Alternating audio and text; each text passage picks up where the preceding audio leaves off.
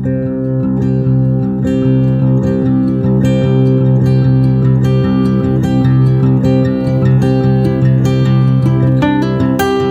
to the Revolution Church podcast. Before we begin, we'd like to remind you that our ministry is supported 100% by listeners like you. To make your 100% tax deductible donation today, please visit revolutionchurch.com slash donate. You can also learn more by clicking the donate section on the website. All right, before I officially start, uh, I want to tell you that this talk um, is basically an introduction to some topics that I'm going to be looking at in the next month. Um, it's actually a bit of an introduction to the topic that I'm going to delve into at my online Wake Festival that's happening on the 21st, the 22nd, and the 23rd of May. So I want to tell you a little bit about that, um, and then we'll we'll get stuck in. So basically every year for the last eight years, I have run a festival in Belfast, Northern Ireland called Wake. And if you know the Irish culture, a wake is a type of um, ceremony you do where, you know, after someone's died, there's a wake where you, mostly now it's become where you go, you drink, you tell stories, you laugh together, you cry together, but it's a way to mourn the loss of something. Um, and in mourning the loss of something or someone, they are part and become part of you. Because as you remember them and as you laugh and cry and tell stories, a part of them remains alive within you. And so Wake is this kind of celebration and painful time as well, but it involves pub crawls and music and art and talks. Um, that helps us to somehow sometimes bid farewell to things that have died in our lives that we have to mourn so that we can remember the good we can leave the bad behind. We can move forward with some of that within us. So that's what Wake is. I say it's five day festival in multiple locations in Belfast. However, because of the current situation, uh, we had to cancel last year, and I didn't want to cancel a second time. So what I'm doing instead is a little flavour of Wake. I'm flying back to Belfast. I'm taking over one of the bars that we use uh, for Wake called the Sunflower um, taking over the upstairs, and there's going to be musicians and poets and uh, talks. Uh, all live streamed from that location. Three hours a night, or if you're in America, it'll be three hours a day over Friday, Saturday, and Sunday. Uh, you can attend it all, or you can dip in and out, and you will have access to all nine hours. In fact, after the fact, I'm also going to take the audio and I'm going to split it into nine sections so that you can listen to it as like a prolonged podcast. Um, some of the performers uh, is Duke Special, fantastic, one of the our most respected musicians uh, in Ireland uh, Pádraig Ó uh, Barry Taylor, um, and others. Um, and of course, I'll be there giving talks and doing interviews. So it's going to be called Chaosmos because it's all about how the, the cosmos order has chaos within it. Uh, this is a term actually from James Joyce uh, from his book Finnegan's Wake. So I thought it was kind of a, a nice uh, homage to him as an Irish writer and also Finnegan's Wake, and this is Wake, to use this beautiful pregnant term by Joyce, this chaosmos, the idea that chaos and cosmos are actually intertwined. Um, so that's the theme. And that's also going to be what I'm going to be touching on today. Uh, so today's talk is called Impurity Culture. And I think I called the subtitle uh, Projective Identification and Our Fear of Otherness. So what I'm going to do is I'm going to have three sections. Uh, the first section, I'm going to look at what purity culture is, going to define it, going to look at its history, right from its beginnings to its contemporary revival, um, and its dangers. So that's the first part. Then I'm going to look at the mechanism of purity culture. How does it work? How does it function? And then thirdly, I'm going to look at some technologies that are designed to um, critique purity culture. Uh, you could call them impure practices or what I call decentering practices. So those are the three parts.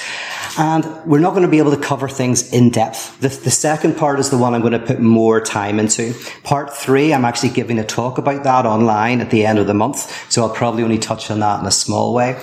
Um, and I'll try and get through part one as quickly as possible. But I'm also going to take my time. So Uh, going to keep going. Uh, if we touch the hour and you need to go, just feel free to leave. You'll find this if you want to come back and listen to the rest after the fact. So you can quietly excuse yourselves at any point. Um, so I'll try to kind of like you know, sum it up as quickly as possible. but I do want to take my time because I think this is a very important subject. And as I say, it's not like we're in all a room together, so you can come and go, dip in and out as you'd like. Okay, so first of all, what is purity culture? Now, you probably know that within kind of post-Christian and progressive circles, the term is often used to define this phenomenon that happened in the late 20th century among some conservative evangelical groups, where there was an encouragement to abstain from sexual intercourse before marriage, right? So it's connected to these purity rings um, and this kind of a say mostly evangelical conservative culture, but also you find it within the Catholic Church, Anglican tradition to some extent. Um, there were books and courses that were connected with this. But that is not purity culture. Now that is a subspecies of purity culture. And like any subspecies, if you study that, you will find the essence of purity culture, absolutely. Uh, but it is only one species, one subspecies of, of purity culture as a whole, one appearance of it, one form that purity culture takes. So purity culture, if you define it in its essential form, is a type of division between what is pure and what is impure. A division between what is good and what is bad what is wise, what is unwise, what is light, what is dark, what is being, what is nothingness. And purity culture dates back to the very beginnings of civilization and the very beginnings of religion. So you see the invention of civilization, the invention of religion is intimately tied to, well, two things, language, which we probably won't get into too much, but it'll come up a little bit.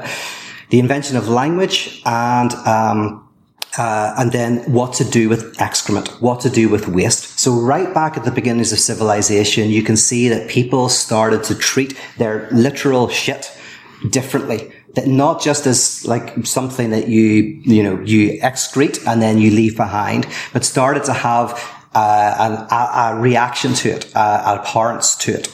And we have the beginning of rituals of what to do to keep the dirty that expunges, that comes out of us, how to keep ourselves separate from that.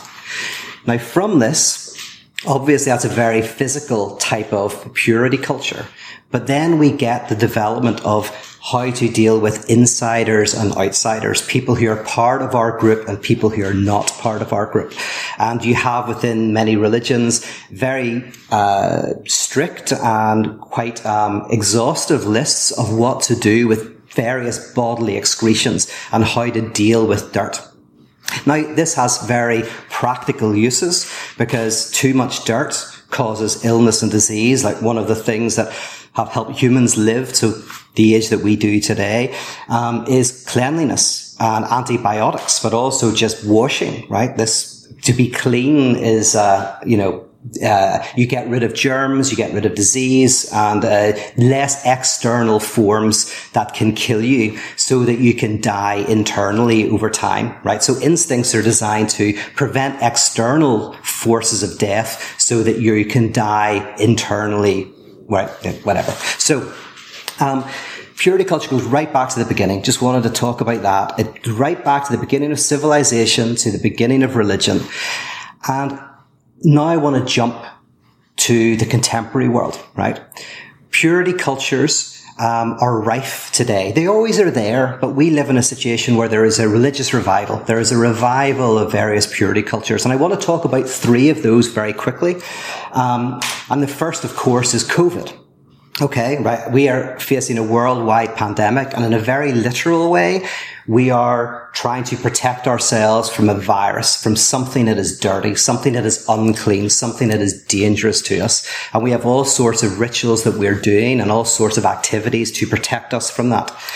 But of course, with COVID, then rises all of these types of anxieties that people have. So especially if people have um, obsessive structures in terms of already anxieties to do with germs and uncleanliness or order, where everything has to be, you know, ordered within their house. Um, you know, this causes all sorts of anxieties. But COVID is of course generating, and for, you think about it, like the very first thing that was in short supply was toilet paper, right? It's not a coincidence. Toilet paper is used to wipe away dirt. You put it into the toilet, you flush it away. Right. So toilet paper was the one that people concentrated on because it was the most kind of not useful. And yet, of course, symbolically, toilet paper is wiping away the dirt, the germs, the internal germs, right? A virus is internal. So there's a lot of symbolic significance to toilet paper. Uh, and then, of course, masks and, uh, soaps and all of that kind of stuff, right? That's, that were being sold, right? There's a thing of being clean. So there's COVID. That's an obvious one. Just wanted to mention it very quickly. But I want to connect it with two other kind of purity cultures that we're seeing today because they are interconnected. People aren't making this connection, which is weird, right? They're not thinking dialectically, but there is a connection between these. And I'll try to, I won't be able to go into detail, but hopefully you'll begin to see how these might be connected. So the, the second purity culture is big tech right? Technology. And by technology at the moment, I mean uh, computers, apps, software, this kind of stuff, the kind of social media that we use, right? Tech is always a type of religious purity culture. If you look at sci-fi movies, right, there is a reason why uh, they are sterile environments where you have spaceships that are like have a morgue aesthetic or an Apple aesthetic, right? There is a sense in which tech provides purity and cleanliness, not in the way that uh, a vaccine will or whatever, but in some sort of way that there'll be a very sterile, clean environment. And of course, tech now promises with algorithms to get rid of the other. The dirty other, the other who thinks differently from you, who looks differently from you, so that you only see what you want to see with that, um, I, I, we're going to interconnect a little bit. I'm going to I'm going to talk about this more in a second. But the, the danger of that then is the more you cannot tolerate uncleanliness, the more you cannot tolerate the unclean in yourself and in the other, the more the other becomes monstrous. So the the irony is. Uh, the more purified and sterile the technological environment you create, the more that the, the repressed will return in explosions of the monstrous other, right? So you see this in a movie like, um, Alien, right? You've got a sterile spaceship. And of course, in the sterile spaceship, then you have this monster, this impure, um, absolute mother other, right? This, this, this, this kind of all devouring creature. But the, when you look at the creature, it's salivating. It looks like a tumor. It uh, has acid for blood, pussy acid, right? This absolute monstrous other. These are connected. And that's what I'm going to come back to in a second. But I don't want to say too much about that now. But I want to say that tech promises protection from the other. So in virtual reality and all of that, you can create an environment where you're meeting the same. You're meeting either real people who are like you, and then you can mute people who are conflictual, who bring out conflict, um, or you can meet characters that are created, right? That are just kind of like that you can interact with in a non-toxic way. But even if you think of things like OnlyFans, you know, not that there's anything wrong with OnlyFans, but it's giving you sex without toxicity, right? You can have sex without the danger of uh, embarrassing sexual encounters or misunderstandings or the dangers that come with actually talking about sex with somebody else and trying to negotiate your sexual fantasies with somebody else. What you can do is you can contractually go onto a site and pay money so you can have the fantasy without the danger of the toxic other. So it's the other without subjectivity, right? So these again are ways to try to create uh, less danger in our lives. And it's perfectly natural for us to do this. This is actually what children do, right? Children are, um, go through this psychotic structure where they, you know, they play with trucks and they want to destroy, you know, they, the, the, way the child thinks is pure and impure. And, uh, you know, these shooting, you know, killing the other or a little child who's playing with a doll with purity, but has the monster under the bed or in the cupboard, right? Which is really inside them, but they externalize it into the other, right? So tech is the second one where you see the rise and the revival of purity culture. Um, oh, I'll mention one thing as well about um, AI. Uh, will I talk about this now or later? Um, yeah, AI. So interestingly, if AI becomes a reality in a significant way, um, AI will be divided, just like us. To be a creature of language means to be someone who is divided, right? You're divided within yourself.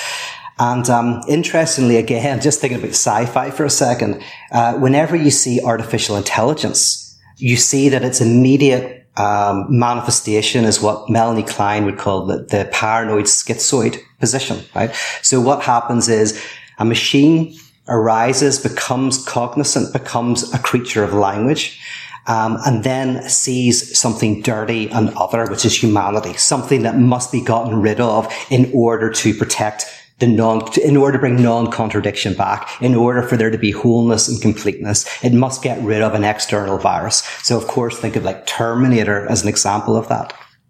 But probably the best example of it is um, 2001, right? So in 2001, you have HAL, and HAL is uh, cognizant. It is um, it's a it's a creature of language, and it's interesting because HAL has a contradiction within itself.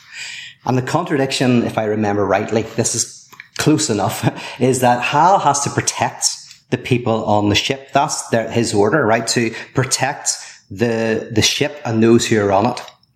But also has this command to keep a secret, the secret of the mission, which ultimately puts the ship and the people in the ship into danger. So you see within Hal the division of what it means to be a subject. You love someone and you hate them. You want to shout at someone and you want to keep quiet. You love someone and you hate someone, right? The, the, the ambiguous or the, um, antagonistic, uh, uh, self-divided nature of subjectivity is within Hal. And so what does Hal do? Well, Hal becomes a paranoid schizoid, right? Who takes the internal contradiction and externalizes it and, and tries to literally, uh, purge the ship of the crew. Right. So which is, which is the psychotic structure, right? Is the attempt to get rid of the contradiction by putting it onto the other. Right. All structures do that to some extent. Right. So that's, that's tech. And then finally, a political purity, right? So we live in an age at the moment where increasingly we see people who have political views that are different from our own, increasingly uh, in toxic ways and we feel that we are toxic to them and they are toxic to us. And our desire is to either consume the other or vomit the other out. So to consume the other means I take your otherness, which is really my otherness, but wait, I take your otherness and I make it into mine. So I literally take your difference. I consume you into my social body so that you think like me, you act like me, you look like me.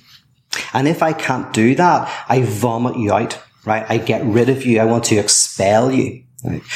Those are the two very primitive responses to otherness, consumption and vomiting. And you see this with children. A child will put something in its mouth and if it can swallow it, can kind of, of integrate it into its body, it will swallow it. Otherwise, will spit it out.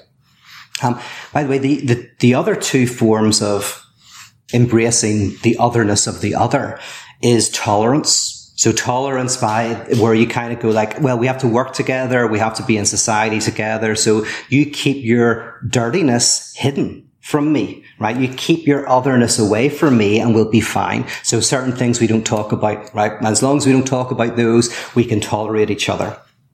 And then the fourth is beneath all of our differences, we're all the same, right? The new age response, right? Beneath all of the streams of our different traditions and our different things, we all are, are, are, are supping from the same source. Now, in all four of these, otherness is rejected, right? So in the first, otherness is rejected because I want to consume it. In the second, otherness is rejected because I want to vomit it out. In the third, otherness is rejected because I want to just don't talk about it. And in the fourth, otherness is rejected because, hey, we're all the same. We're all ultimately the same. Now, this hints at the idea that what is really scary about the otherness of the other is that they expose my otherness to myself, right? So when I meet you and you've got weird beliefs and practices, and I don't like you. You're monstrous to me. You're weird. I don't like what the way you raise children, the way you think about the world. It, it looks awful to me. Right? If I start to hang around with you too much, I see myself through your eyes and I start to think maybe I'm the monstrous one. Look at all the things that I take for granted as just being correct and right. Maybe I'm wrong, right? So now I'm seeing myself through your eyes. You're being an instrument of my further transformation. And this is profoundly destabilizing for us. We don't want that type of destabilization. In fact, we have all sorts of psychedelic enlightenments and various other things to avoid the other, to, to avoid otherness, to experience what in psychoanalysis is called the imaginary, but the, the idea of sameness, you want everything to reflect something of yourself. Because it's not the other that's terrifying, it's your own otherness that is terrifying. Right? Now that's going to get us to, ah, yes, where I want to go next. The mechanism of projection. Now, in order to look at this, oh yeah, I want to say one more thing, by the way, is uh, the, the critique of purity culture before I get on to the third section or se- second section is the critique of purity culture really starts in a systematic way with the apostle Paul. Right. So uh, the apostle Paul literally calls Christians the trash of the world, right? The excrement of the world, the, the dirt of the world. Now, this is fascinating because he's not identifying his community as pure, but precisely taking on its impurity, precisely looking at that impurity. And somehow in that embrace of the impurity, something of that is freeing and transformative. The very act of acknowledging that you are the outsider, you are the trash is somehow a powerful transformative moment. Now, Paul then, if you look at the gospels that are written later, but you know, the synoptic gospels are coming from a, an earlier source that's potentially, you know, like influencing Paul. But in the gospels, you have always the questioning of who's inside and outside, what's clean and what's unclean.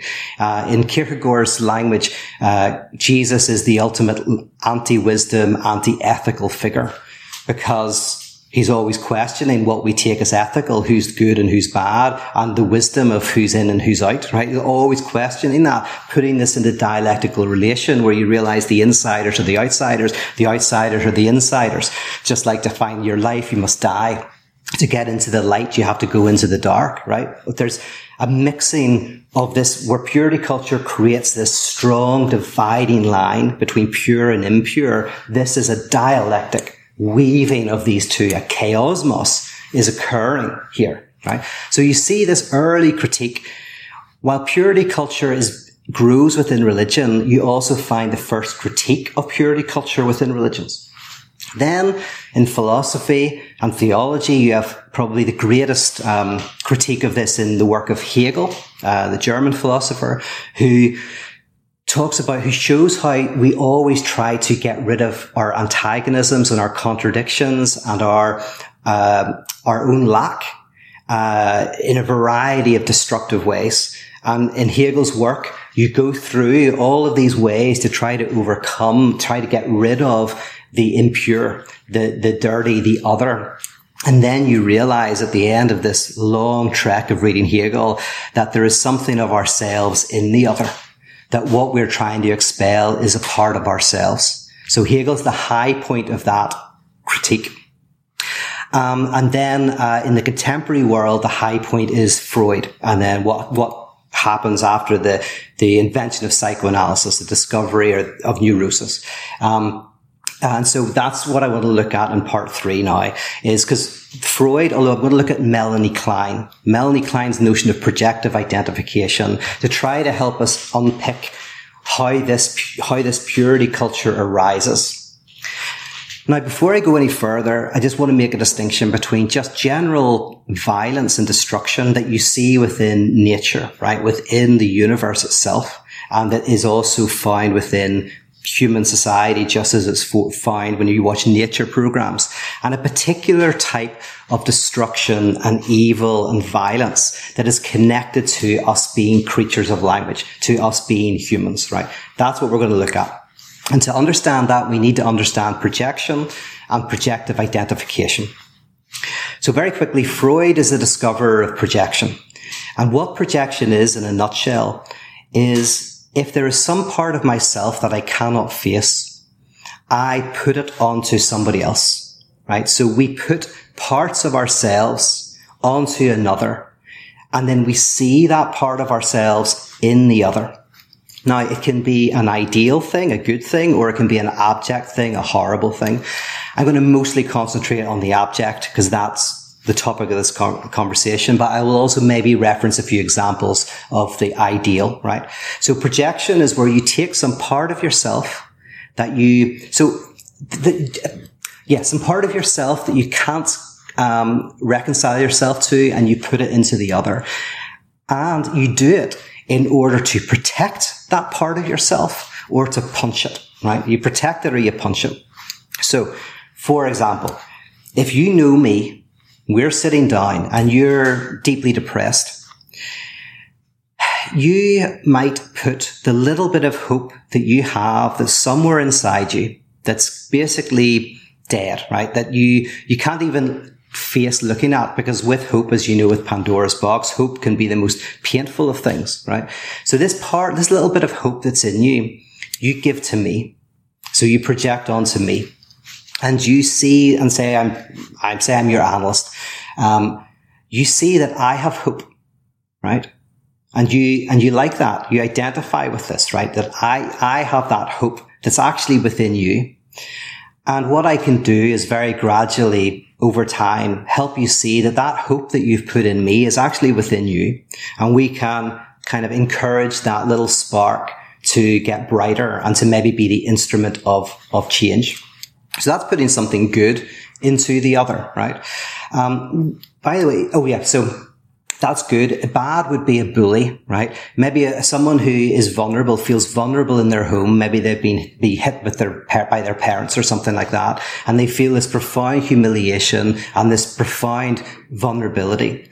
And so what they do is they find someone to project that onto. They are humiliated. They are vulnerable. And then they punch it, right? So hope that's an example of someone you put it into me in order to protect that little part of yourself. The other with the bully is you put that in, the bully puts it into you in order to punch it, to fight it, to reject that part of themselves, right? Um, so projection is just the mechanism where we do this. Projective identification is uh, where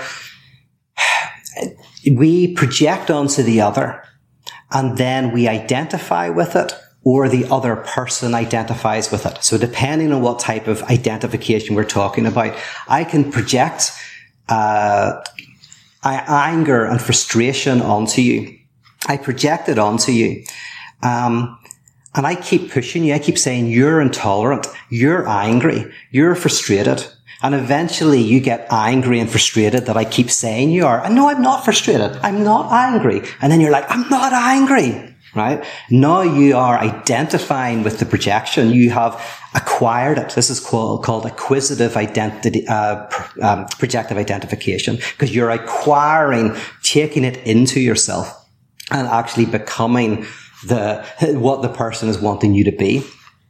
Or there is what's called attributive projective identification where I put it onto you and you don't necessarily take it on, but I keep, I put it onto you. I see it in you, even though there's actually nothing you're doing that, that identifies with that. So these are types of projective identification. One where I just attribute things to you that aren't in you.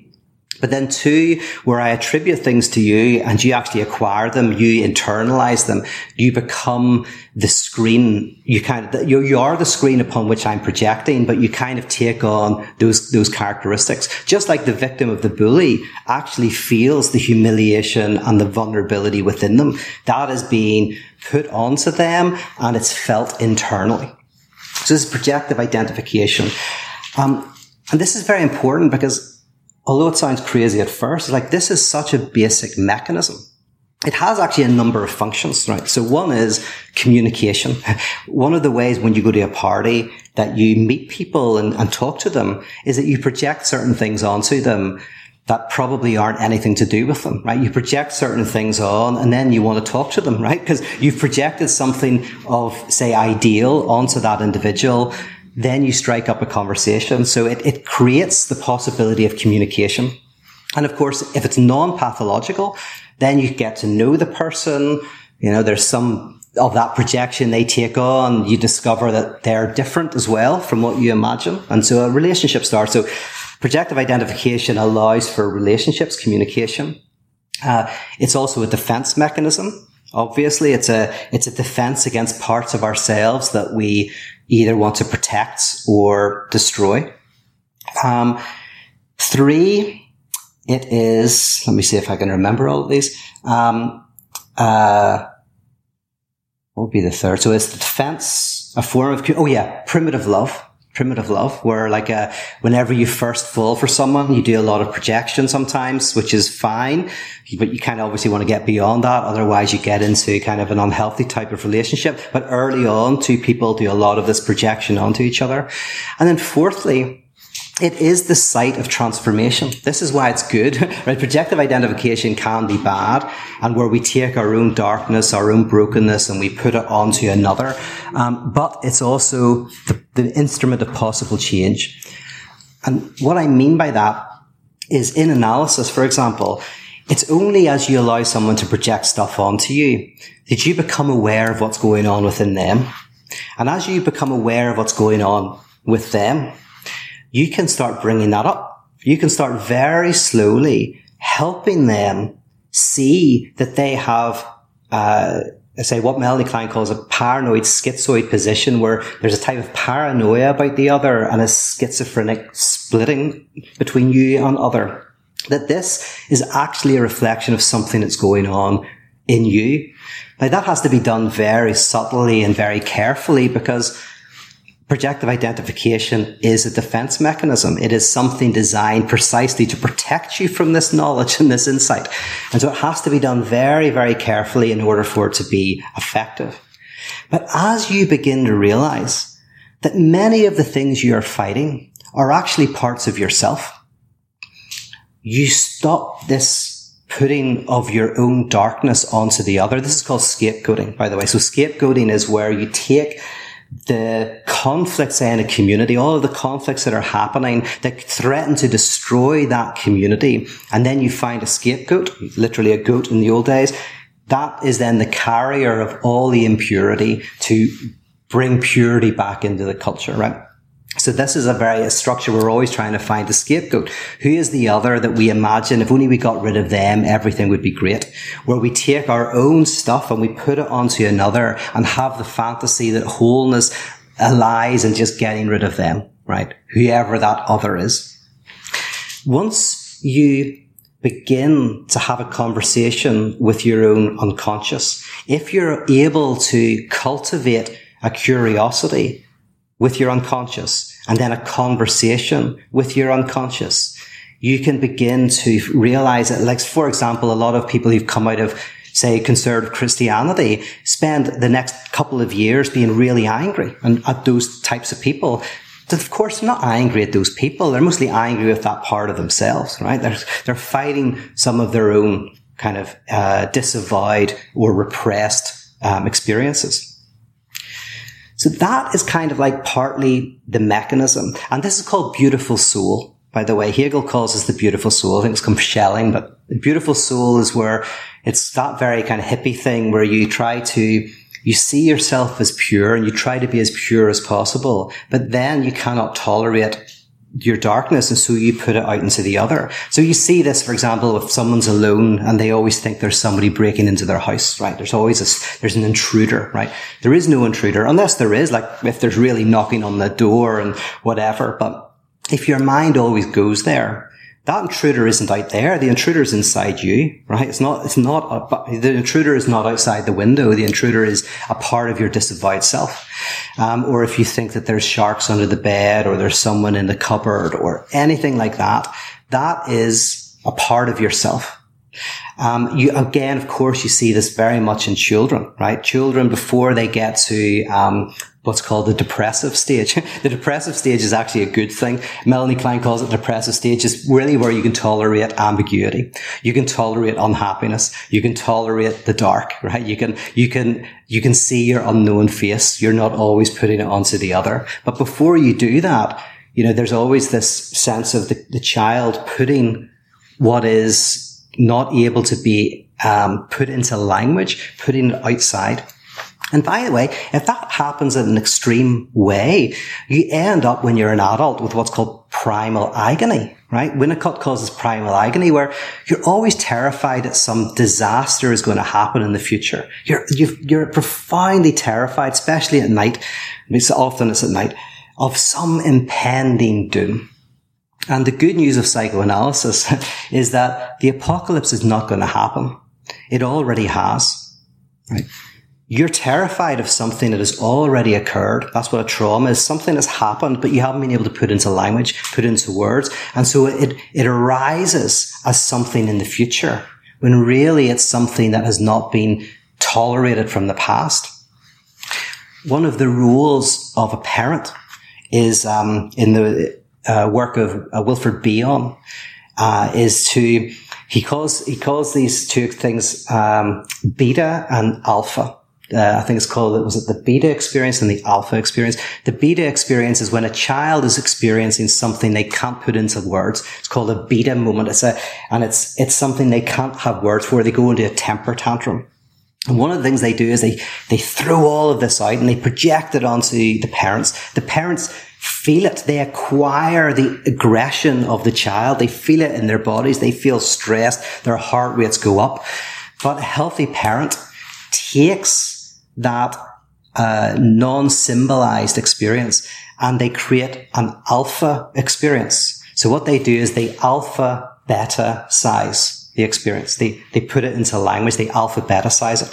So they put it into language to start to help the child put language to the, the temper tantrum, which then lowers the temper tantrum. And when it's put into language, it goes. So even things like panic attacks, you know, as you begin to alphabetize what the trauma is that's causing this, you can kind of minimize and, you know, dissipate the panic attack. So why, the reason why I want to spend some time on this notion of projective identification is I want, we need as much as possible to try to be aware of that tendency within ourselves, not within the other, because that's another projective identification. It's always the other who needs to know this. But how do we do it? And then how do we tolerate the being projected upon without acquiring those projections, without taking them on? Because here's the problem Right. The reason why I'm saying all of this may sound very abstract, but it's not. This is the petri dish within which war happens, right? With, pro- with, projective identification, where we're all putting our own darkness onto other people, we're creating our pure culture, or at least we have rituals for how to purge our culture, purify ourselves, and then we, then we have on the other side a more monstrous other, right? The other is more and more dangerous, more and more bad. And we move from conflict to war. And war is the inability to have conflict. Conflict is when I can sit down with you and say, you don't like me and I don't like you, but hey, we, we're living in the same place. We're going to have to sit down and work this out, right? That's conflict. War is when I say, I cannot tolerate being around your otherness. So I'm going to kill you. I'm going to get rid of you. I'm going to um, purge you from the world, vomit you out. Now that petri dish creates more and more violence because, as I mentioned, when you treat people in such a way that you see them as intolerant and evil and irredeemable and stupid and you put all of that onto them, they will, to some extent, some of those people will acquire that projective identification. They will take it into themselves. I have a friend, it's happened to somebody I know, um, he, so he's, uh, you know, come middle America, kind of like conservative guy politically, etc. And what he found is in the last few years, he was starting to, people were starting to think of him as kind of in all sorts of negative ways. And what happened it was interesting talking to him at length about this is that he started to become that. But to troll, like he was made into, like he almost was with not consciously, this does not happen consciously, as unconsciously you start to want to kind of say, you think I'm like this, I'm worse than this, right? Start to, and he said, and when I, when I kind of interrogated him about this, he said, I started to say things I didn't believe. And what he was doing was he was actually acquiring the projective identification. He was taking it on and he didn't want it. It felt foreign to him, right? So, and that's a very human experience where you don't desire what you desire. Like somebody might want to be an artist, but they end up being a lawyer and they're going like, well, they want, they chose to be a lawyer, so they desired it, but they don't desire their desire. They're like, there's something foreign about this desire to be a lawyer. And then you discover that it's, it's the projective identification of your father, for example, who always wanted you to be a lawyer. So you acquired that desire, but you weren't able to subjectivize it to the point where you desired what you desired. So this guy was taking all this on, was without wanting to, starting to become the monster that people thought he was. And it's only as he began to realize that, that he was able to take a step back and was starting to go, okay, I don't have to take on that projective identification. I don't have to be part of this self-fulfilling prophecy. But that's a tendency of what happens. And say then what you end up doing is you create the monsters you fight. And Nietzsche was brilliant on this. He said, be careful when you fight monsters not to become one, right? He says like that's, there's some weird thing where you're fighting monsters. You're creating monsters of the other and then you become the monster in fighting it. because bad people will always do bad things, right? So there's a small percentage of people, for whatever reason, they don't need an excuse. But for, to get good people to do bad things, you need to give them ideology. You need to have a, a place, of purity culture. And that's how you get good people to do bad things, because then they will do bad things in the name of love. They will do bad things in the name of beautiful soul. They will do, they will do intolerant things in the name of tolerance, right? To get good people to do bad things, you need ideology. Um, okay. So I'll, I'll, give you one example and then we'll move into the third part. Um, in Northern Ireland, where I'm from, uh, Oh, had the Troubles. The Troubles kind of started in the 70s. This, it was a modern version of the conflict, started in the 70s and finished in 1998.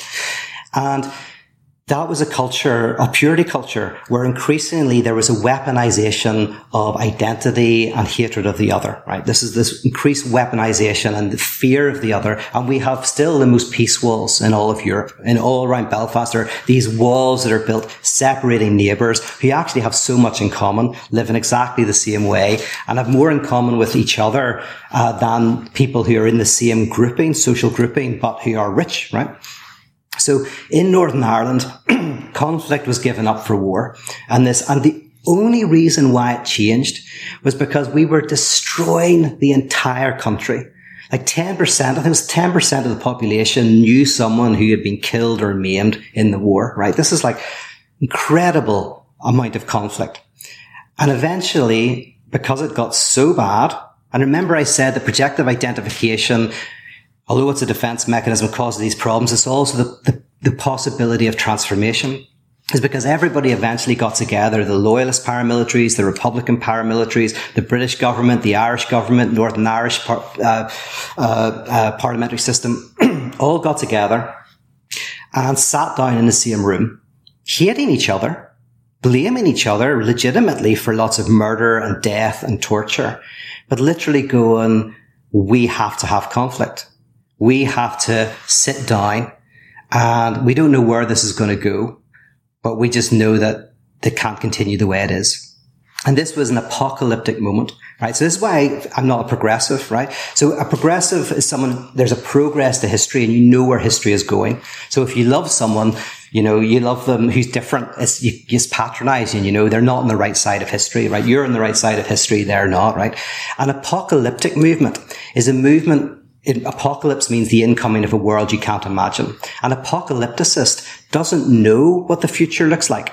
All they know is that you have to have a space where the conflict happens. And in that conflict, the new world will arise. This is very important for Hegel. It says that every time you think you know what this utopia is, death is round the corner. Uh, Stalin is the perfect example, of course, who you know, talked about the end of history, right? And so you're, you can justify anything if you're, if you're doing it for history or for God or for, um, you know, humanity or whatever in some capital H, capital G way, right? Um, but, but what happened in the Troubles was an apocalyptic moment everybody had to set down their vision of what the, the, perfect society would look like. Everyone had to set down their idea of if only we got rid of you, it would be great. And went, okay, Let's put everything on the table. And there was three days of discussion. It's called the Good Friday Agreement. And it's really interesting in the Good Friday Agreement because the Good Friday Agreement, Good Friday is about the contradiction within the absolute, right? God experiences the absence of God. This, you know, Christ as the, um, the, the weaving of chaos and, and cosmos. So the Good Friday Agreement, that, uh, where the police force was disbanded, um, where the border was taken down, where Northern Ireland became a contradiction, part of Ireland and part of the United Kingdom, now part of the United Kingdom and part of the European Union, right? This really interesting um, embrace of the dividedness and the antagonism was the leading to peace that apocalyptic moment of peace. So that's an example I wanted to give of how when it gets so bad, we'll either end up completely destroying each other or we'll have to sit down with our enemies and we'll ha- and not say we like them or we love them or anything like that. No, say we hate them. But say, right, I know you hate me too. Let's talk about this. So finally, I want to talk about technologies that do this. Technologies designed to help us uh, embrace the this projective identification to cultivate that curiosity and that conversation with our unconscious. Um, that could be helpful for society. I'm going to use two examples um, of a of two practices developed in northern ireland. I developed in northern ireland. The first is called the last supper. Very briefly the last supper was based on a film called the last supper from i think the 1980s with cameron diaz. And um, the idea is 12 people would gather in an upper room. We would eat and we would drink together. And we would invite someone who would have a very different opinion than the people in the room. And they sat in the seat of Christ for the night. And over the starter, they gave like a 20 minute talk on whatever they wanted to talk about. Over the main course, we had discussion. And then over dessert, there was a Q&A. And at the end, we decided whether it was their last supper or not, right? So we put them in the sight of, in the seat of Christ. You know, the, the, you're like, you're the bringer of truth tonight. And hey, you know what we did with Jesus, right? So supposedly, by the way, uh, the Pope, the Pope met Napoleon and the Pope had to give the Napoleon, Napoleon some sort of blessing. And as he was giving the blessing, he, he reached over and whispered into the ear of Napoleon, I know what you're trying to do. You're, dis- you're trying to destroy, um, uh, Christianity. He says, but you will never succeed. Napoleon said, why? And the Pope said, we've been trying for 2000 years, right? So he said, like, you know what we did with Christ, right? So we might do it with you, but you're the bringer of truth. And if we can tolerate your difference, maybe you will survive the night. Now, the point of that practice is not that anything will change over one night, except you'll have fun. But if you do that once a month, for a year or two years or three years, what you will begin to see is you will begin to see in the enemy something of yourself. And not only that, the other who you invite will also potentially have a very positive experience. And I'm going to give you one example and then I'll tell you the second technology. It was an example where somebody from the Ulster Humanist Society was invited to the Last Supper. And this group of the Last Supper were all coming from within Christianity, were part of Christianity in some way, or who had been.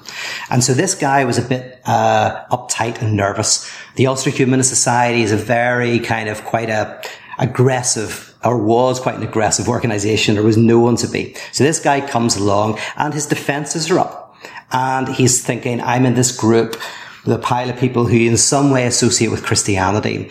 And during the starter, he kind of lets loose, says all this stuff about how bad Christianity is. And then over the main course, we have a wider discussion and everybody in the room is agreeing with him going, yeah, in fact, you think that's bad. Listen to this, right? And they started telling stories. Now this destabilized the whole conversation because he was expecting to meet resistance. But the group didn't either resist and they didn't acquire the projection, the projective identification. They didn't take it on. In fact, they were like, yeah, we can, we completely agree. And then he softened up and he was like, okay, yeah. And, and, we ended up having this beautiful conversation. And then afterwards, he invited me to give a talk in the Ulster Humanist Society about, I talked to, gave a talk in Feuerbach. And then he invited me and they invited me to be on a panel on their side of a panel where they were debating the Christian Union at the university about the afterlife. Right? So it became this really a chaosmos. right? At first, it was a purity culture. There was this guy from the Ulster Humanist Society, militantly atheist, thinking he was coming into a militantly kind of Christian theistic space. That then starts to be broken down. And in the course of the night, these intertwine and we all end up getting really, getting on really well, having conversations. Then I get invited to their society to give a talk. I give a talk on one of the, you know, most famous humanists, um, Feuerbach, the humanist I like the most.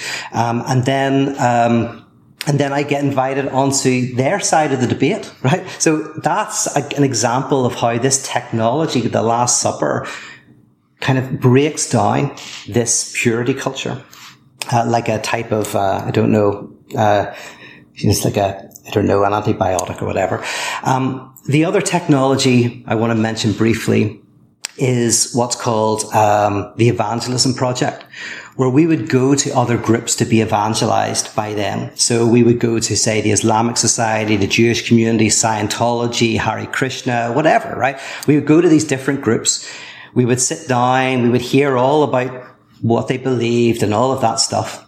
Now, the evangelism of the evangelism project did not happen there. It's very unlikely anybody gets converted by listening to somebody speak for an hour, half an hour. Um, and if they do, that that's definitely questionable. Um, but uh, if if um, oh yeah, but what we would do is we would then say, what do we look like to you? And then you would see what you look like to the, uh, through the eyes of the other. And you would realize that you're other to yourself. You would see your own pollutions. You would see your own impurities. You would be confronted with that in this environment, in this ritual, in this technology that's designed to help you in a fun way, in an interesting way, to begin to see your own unknown face, right? And again, if you do that once or twice, it's just a fun day out. But if that is a practice that is regularly done, that can be a spiritual decentering practice that can help us uh, break down this purity culture that is really sustained by a form of projective identification. Okay, so I'll finish just by saying, oh, AA as well. I'm not going to talk about AA too much, but AA is an example where up until you go there, you might be projecting onto other people. It's their problem. It's their fault. But in AA, in a community of grace, you say, I'm the alcoholic. You take on that impurity within yourself. Oh yes, what I want to end with. You take on that impurity within yourself. And in doing that, step zero, I like to call this, right? You, step zero is where you don't have to do anything. You just face your own impurity without anybody asking you to change. That's grace. So self-help is always telling you, you have to get from A to B to C to D, right? It's always pushing you forward. Grace is the, no, you don't have to do anything. I'm not all right. You're not all right. And that's all right. right? Grace is the moment in which you experience that you literally have nothing that you need to do. And yet, in the moment when you realize that there is nothing you need to do, that is the place where you can do something. That is where real change begins to happen. You stop fighting. So an example would be, a true example in therapy of some, this woman who was going to therapy because she felt guilty. She was, uh, sleeping around a lot. She was guilty of, because of her past. She was worried about getting herself into unsafe situations, worried about sexually transmitted diseases. And she was thinking that at least she had the guilt because with the guilt meant that she didn't do it as much as she would otherwise maybe do it. But within therapy, uh, the therapist gradually helped to chip away at the guilt. And as he chipped away at the guilt, the fear was, oh, you get rid of the guilt and I'm just going to do this even more. This is already something that I don't really want to do too much because it might be dangerous. But as the guilt went, so did the desire to transgress the guilt. This is the Pauline notion of the abolish the laws of fulfillment of the law. And then, of course, you can go and sleep around a little bit, but you're not, you're not driven to it. It's not like a, obsessive compulsive repetition where you, that you have to do. It's something that you can do freely without guilt, right? But with the removal of the guilt, comes the removal of what you think the guilt is protecting you from, right? This is the notion of you shall know the truth and the truth shall set you free.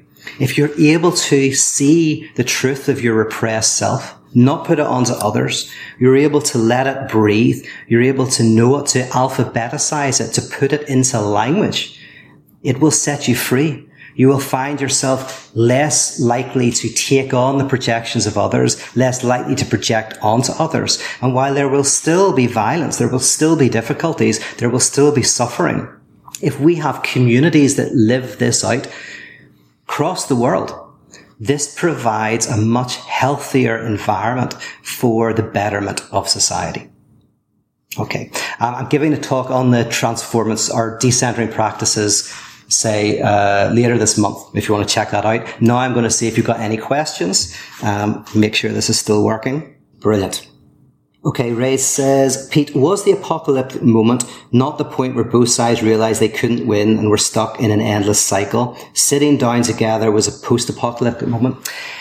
Yeah, so that's good. I like, so the apocalypse the reason why I call it apocalyptic, and this is very connected with psychoanalysis, this is why an analyst doesn't tell you what the future looks like, right? Their, their, their job is that if you imagine a couple who are together for 15, 20 years and there's no desire left and they're doing their own thing and there's all of this repressed anger and frustration and bitterness and it's coming out the return of the repressed coming out. Their kid maybe has anorexia. They're they're they're working too much at their job. Uh, someone else is drinking too much. Whatever, right? This it's coming out. What's not spoken is speaking, which is what a symptom is in a sense. Of speaking is this is the truth speaking that cannot be spoken, right? So the symptoms are coming out. Um, then you go to therapy, and the therapist doesn't kind of like paint a picture of what could be. The therapist provides a space where all of that repressed stuff can come to the surface and simply be in the room. And the idea is if you can allow that stuff to be in the room, the only thing you can be guaranteed of is that the relationship will not be the same as it was. The couple might break up or the couple might break up with the type of relationship that they've had, right? In order to stay together. And by the way, that's very common. A lot of people break up with people, but not with the type of relationship they have with people. So they get, they just have the same relationship with just different faces, right? More, more radical sometimes is not necessarily breaking up with the individual, but breaking up with the type of relationship you have with the individual. But the point being, in that moment, yes, the apocalypse is simply saying, yeah, you do not know what it looks like and what the future is. But the one thing we can be guaranteed of is if the conflict is brought to the surface, it will be the engine of transformation and will lead to a post-apocalyptic world. So I'm just using your question as a jumping off point to say a little bit more. But yeah, I like what you're saying. I mean, you might want to call it, um, I, I, would like to call it what happened after Good Friday Agreement. That's like the post-apocalypse. That was the, you know, um, but, um, and the apocalyptic moment was kind of like sitting down, not knowing what world you're going to create. But yeah, I, you know, those, those terms are quite closely linked. So thanks for the question question, uh, Ray. Lots of nice comments. By the way, thank you so much for the comments. Um, I should have said, sometimes I say when I'm giving seminars on Patreon, like if you've got a question, write questions so I can kind of go down and see it. But it's too late for that now. but thank you for the kind comments. Um, oh yeah, Steve says, will you say more about uh, step zero? Yeah, this is key for me, right?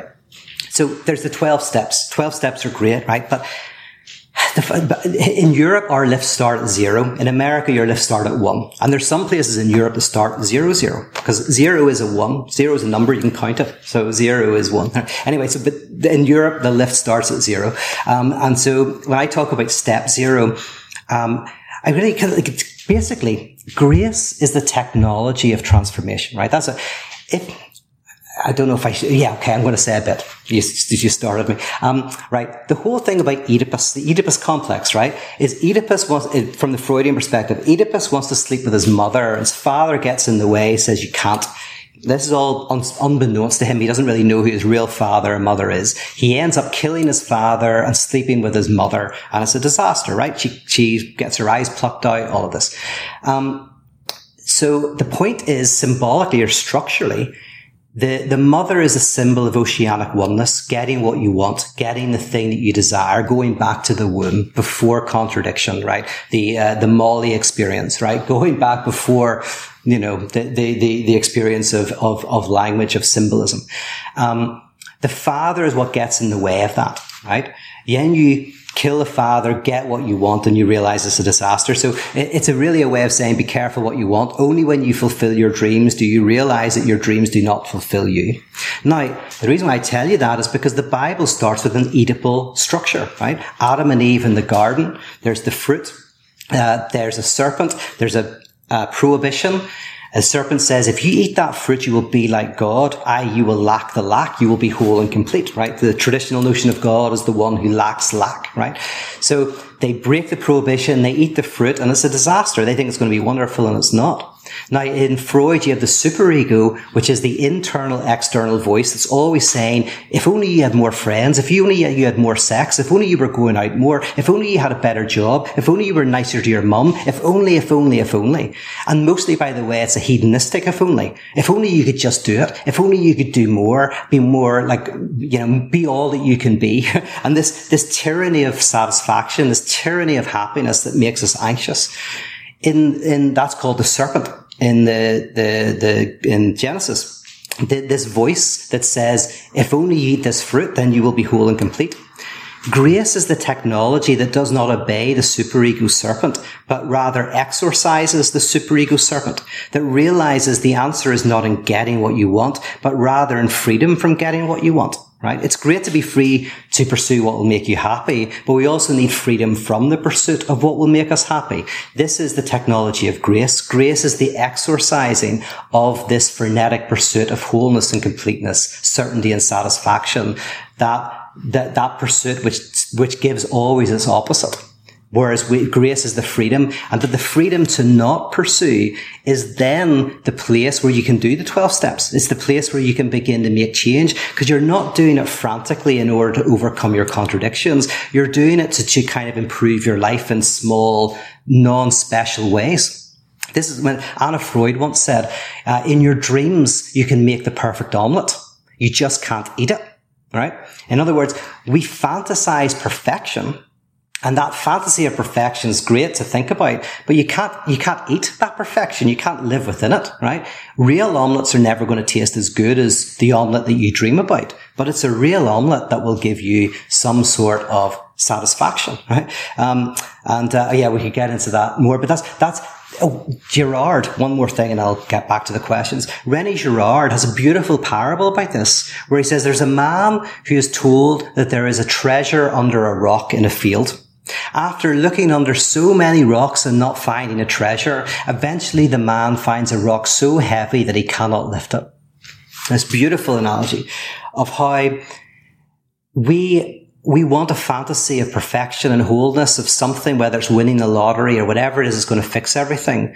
And we're terrified of losing the fantasy, even though we never get it.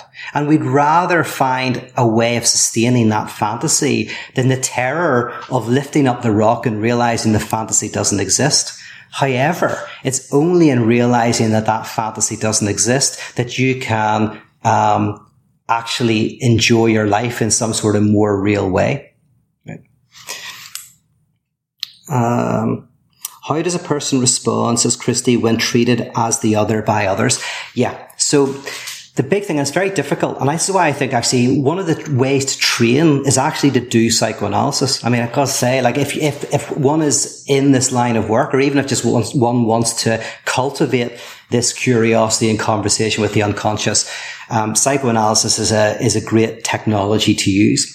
The reason why I say that is that as you become very aware of this dimension, you are less likely to take on the projections of others. So I have this all the time, not all the time, but in my line of work, you get sometimes people projecting ideals and the abject onto you. So either you're the most amazing thing ever or you're the most terrible thing ever, right? And it doesn't happen very often. Most times it's just people like you or don't. And that's, that's not pathological. This is, I'm talking about something where people really angry, really frustrated.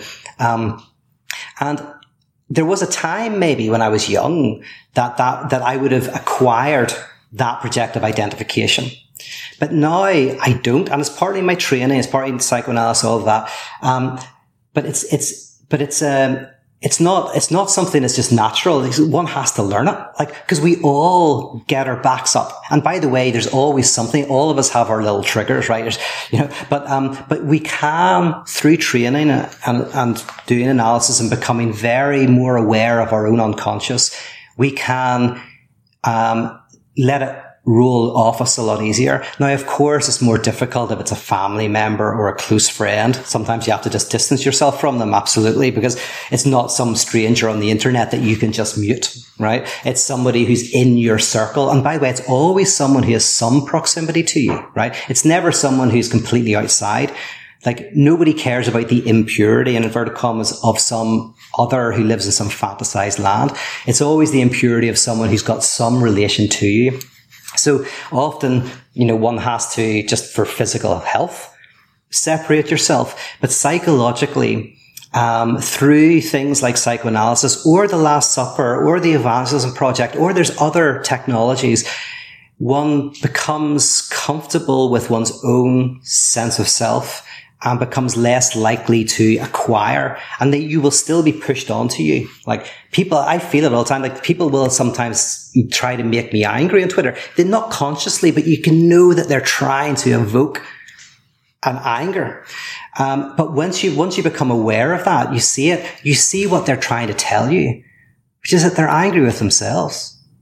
There's some part of themselves that is, that is, that, that is, that they are condemning that they hate and they despise. And they've, they've put that out to, to protect themselves from it, right? To, to punch at it, to punch at that part of themselves that they do not like. And once you realize that, sometimes you can actually be of help to them depending on the environment. Sometimes, I've had that a lot in my work where sometimes if it happens at an event, I had it happen at an event once and at the end, it was in a bar. I bought a couple of drinks. I went up to the person who shouted at me during the talk we sat down. We had an amazing conversation. He apologized straight away. Lovely guy. And just said, I'm really sorry. I said, um, I'm fighting myself. You know, you said some stuff that just triggered me because there's some parts of myself I haven't opened the door to. And I've had that numerous times where in an environment where I feel safe and I'm maybe the authority figure in the room so I can do that. I'm able to, uh, go up to the person in a non-aggressive way, not acquire the projective identification, but feel it. And that allows me to ask the right question. So when I sat down with that person, I was able to say, you know, listen, what's going on, man? You know, there's a, I can see a frustration in you, right? Because I knew that because he was trying to make me frustrated. I, I could see that he was scared of doubt. So I was able to ask him, like, are you struggling with doubt? Because the projective identification told me everything I needed to know in order to start the conversation and there, therefore potentially help that person a little bit in there in where they were. That was helpful. Um, Celeste question. What is it personally? What does it allow some people to desire learning about others and some people want to shut out others? Yeah, no, like I honestly think that we're talking about very basic structures here that are that there is, when I talk about purity culture, obviously in, the, in this talk, I've connected it with, you know, our subjectivity and what it is to be conscious. And so I've connected it very deeply with what it means to be human. Um, so I think all of us have, are prone to uh, these, these situations and they manifest differently for different, in different structures. So there's, in psychoanalysis, there's three structures, neurosis, perversion, and psychosis. And basically, depending on which structure we tend towards, uh, we will have different responses to protecting ourselves from the other. I guess the thing I'll say is that all of us, when our defenses are up and when we feel threatened, will be less likely to want to encounter the other and less likely to, to encounter the, the otherness that's within us that the other brings to the surface. But if we can create spaces that are not aggressive, that are not defensive, like the anal- the analyst room where you can shout and scream at the analyst, tell them they're just doing it for the money. They don't care about you. They hate you. You hate them. And the analyst will say at the end, Oh, see you same time next week. Right. So there's a, there's no, as long as the, the analyst doesn't get caught, caught up in counter um, identification, right? Then they are able to contain it all. which creates the, then the person has this freedom and they can begin to open up. So if I say to you, you're terrible to your mum, look how you treat her. That's Mother's Day actually, it's fine. So you're terrible. You might go, yes, you don't know what she's like. She's a nightmare. She's mustard, right? But if I say, if I buy you a coffee, go out and we have a general chat, and then I say to you, you know, you seem pretty stressed at the moment. Is there anything going on? We, we start talking about it. And then, and I say, oh, you know, like, I, feel, I really feel like your mum got it in the neck.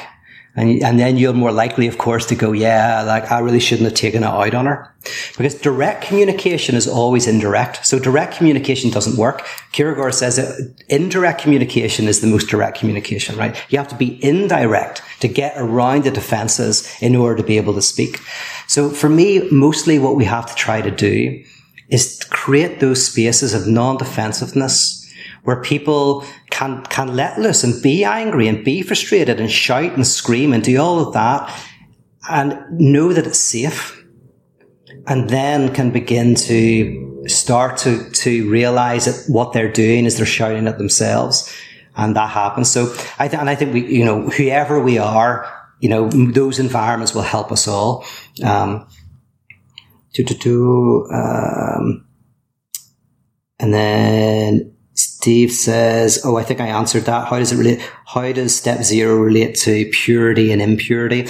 Well, yeah, step zero is where you go. I'm an alcoholic. So what I love about AA is you can sit in the circle as long as you want, not say anything. But eventually, if you feel up for it, you'll say, you know, my name's Pete and I'm an alcoholic, right? And uh, what you're doing is maybe you've denied it up until then, but now you are accepting that part of yourself that you used to be in denial. Because one of the most obvious addiction defenses is denial, where you say, I am not what I am. Now it's funny, like if if uh, if you say, "Are you an alcoholic?" and I say no, you could go, "That's denial. That, you're definitely an alcoholic." And I go, "No, I'm really not." Well, that's even more denial, right? But that's not what denial is. Denial is when someone denies something that you never asked them to deny. So for, maybe you're at a party and the person goes, "Listen, I'm going to go down to the shop, get some more alcohol for everybody." I mean, I'm not an alcoholic or anything. Okay, right. So that's interesting because you never asked if they were, right? So they told you that they're not an alcoholic. That's where they're denying something. Sometimes it's a hint that maybe they're denying that aspect of themselves. It's like on Instagram and people are constantly telling you that they're happy. It's usually a sign that they're not, right? Because why else are they constantly having to tell you that they're happy? Well, they're not telling you, they're telling themselves, right? There's all these, you know, pictures of couples and all. They're telling themselves that they're happy because they're not able to tolerate that, that, that that uh, unhappy dimension of the relationship. Uh, so yes, that's that's how it relates. Um, oh yeah, Kev says, uh, do you read the parable of the Good Samaritan as a critique of purity culture and are there other parables? Yes, absolutely, Kev. In fact, the thing about the Gospels is they're they're actually full of this critique of purity culture, and Good Samaritan is a great example of it. Um, and sometimes I don't mention any of the Bible stuff because then people do the work and find it themselves. So, but, and thank you for bringing that up because I think that is a great example of that. Um, yeah, no Caleb sitting on the stool. Lucky. I'm sorry about that. Um, oh, Kate. Hello, Kate. Does this have any relation to uh, Revelation 3, 15 and 19. I know your deeds. You're neither hot nor cold. How I wish you could be one or the other. So because you're lukewarm, neither hot nor cold, I'm about to vomit you out of my mouth. Haha, that's interesting. Uh, I know that. Uh, you say, I am rich, I've grown wealthy, but you not realize that you're wretched, pitiful, poor, blind, and naked. I cause you to buy from me gold refined by fire so that you may become rich, white garments so that you may be clothed, and your shameful nakedness not exposed, and salve the, to oint, uh, anoint your eyes so that you may see. Those I love, I rebuke and discipline. Therefore, be earnest and repent. Yeah, I think there's there's definitely something you could do there, especially the um, the second part of that. So, um, how's you need But yeah, okay, I'm now I'm reading it and thinking, but that might bring me into another talk. So I'm going to leave that and go like, yes, I think there's something really interesting there, and um, uh, maybe think about it for the next talk I do at the end of the month. Um, okay, I think we're getting near the end. I can't, shouldn't keep you on forever. I'm just going down. Um, lots and lots. Oh, thank you, Kate, for putting that stuff up. Peter Rollins. Okay, I think that's us. My goodness, we've been going for, well, you know, just, just over an hour, so it wasn't too bad. Thank you so much for joining me. Thank you to Jay for inviting me to be part of Revolution. If you like this stuff and you're interested in being part of my festival, it's music, it's poetry, it's not all me talking, but I will be talking in interviews and you can ask me questions. There'll be comedy, all of that. Go to my website. Um, I might post a link up uh, in the comments. Um, it's 55 bucks for nine hours of material. And uh, so you can dip in and out. You can watch it later. And I'm very excited because I travel back there in two days. So thank you for joining me. Take care. Bye bye. We'd like to remind you that our ministry is supported 100% by listeners like you. To make your 100% tax deductible donation today, please visit revolutionchurch.com slash donate. You can also learn more by clicking the donate section on the website.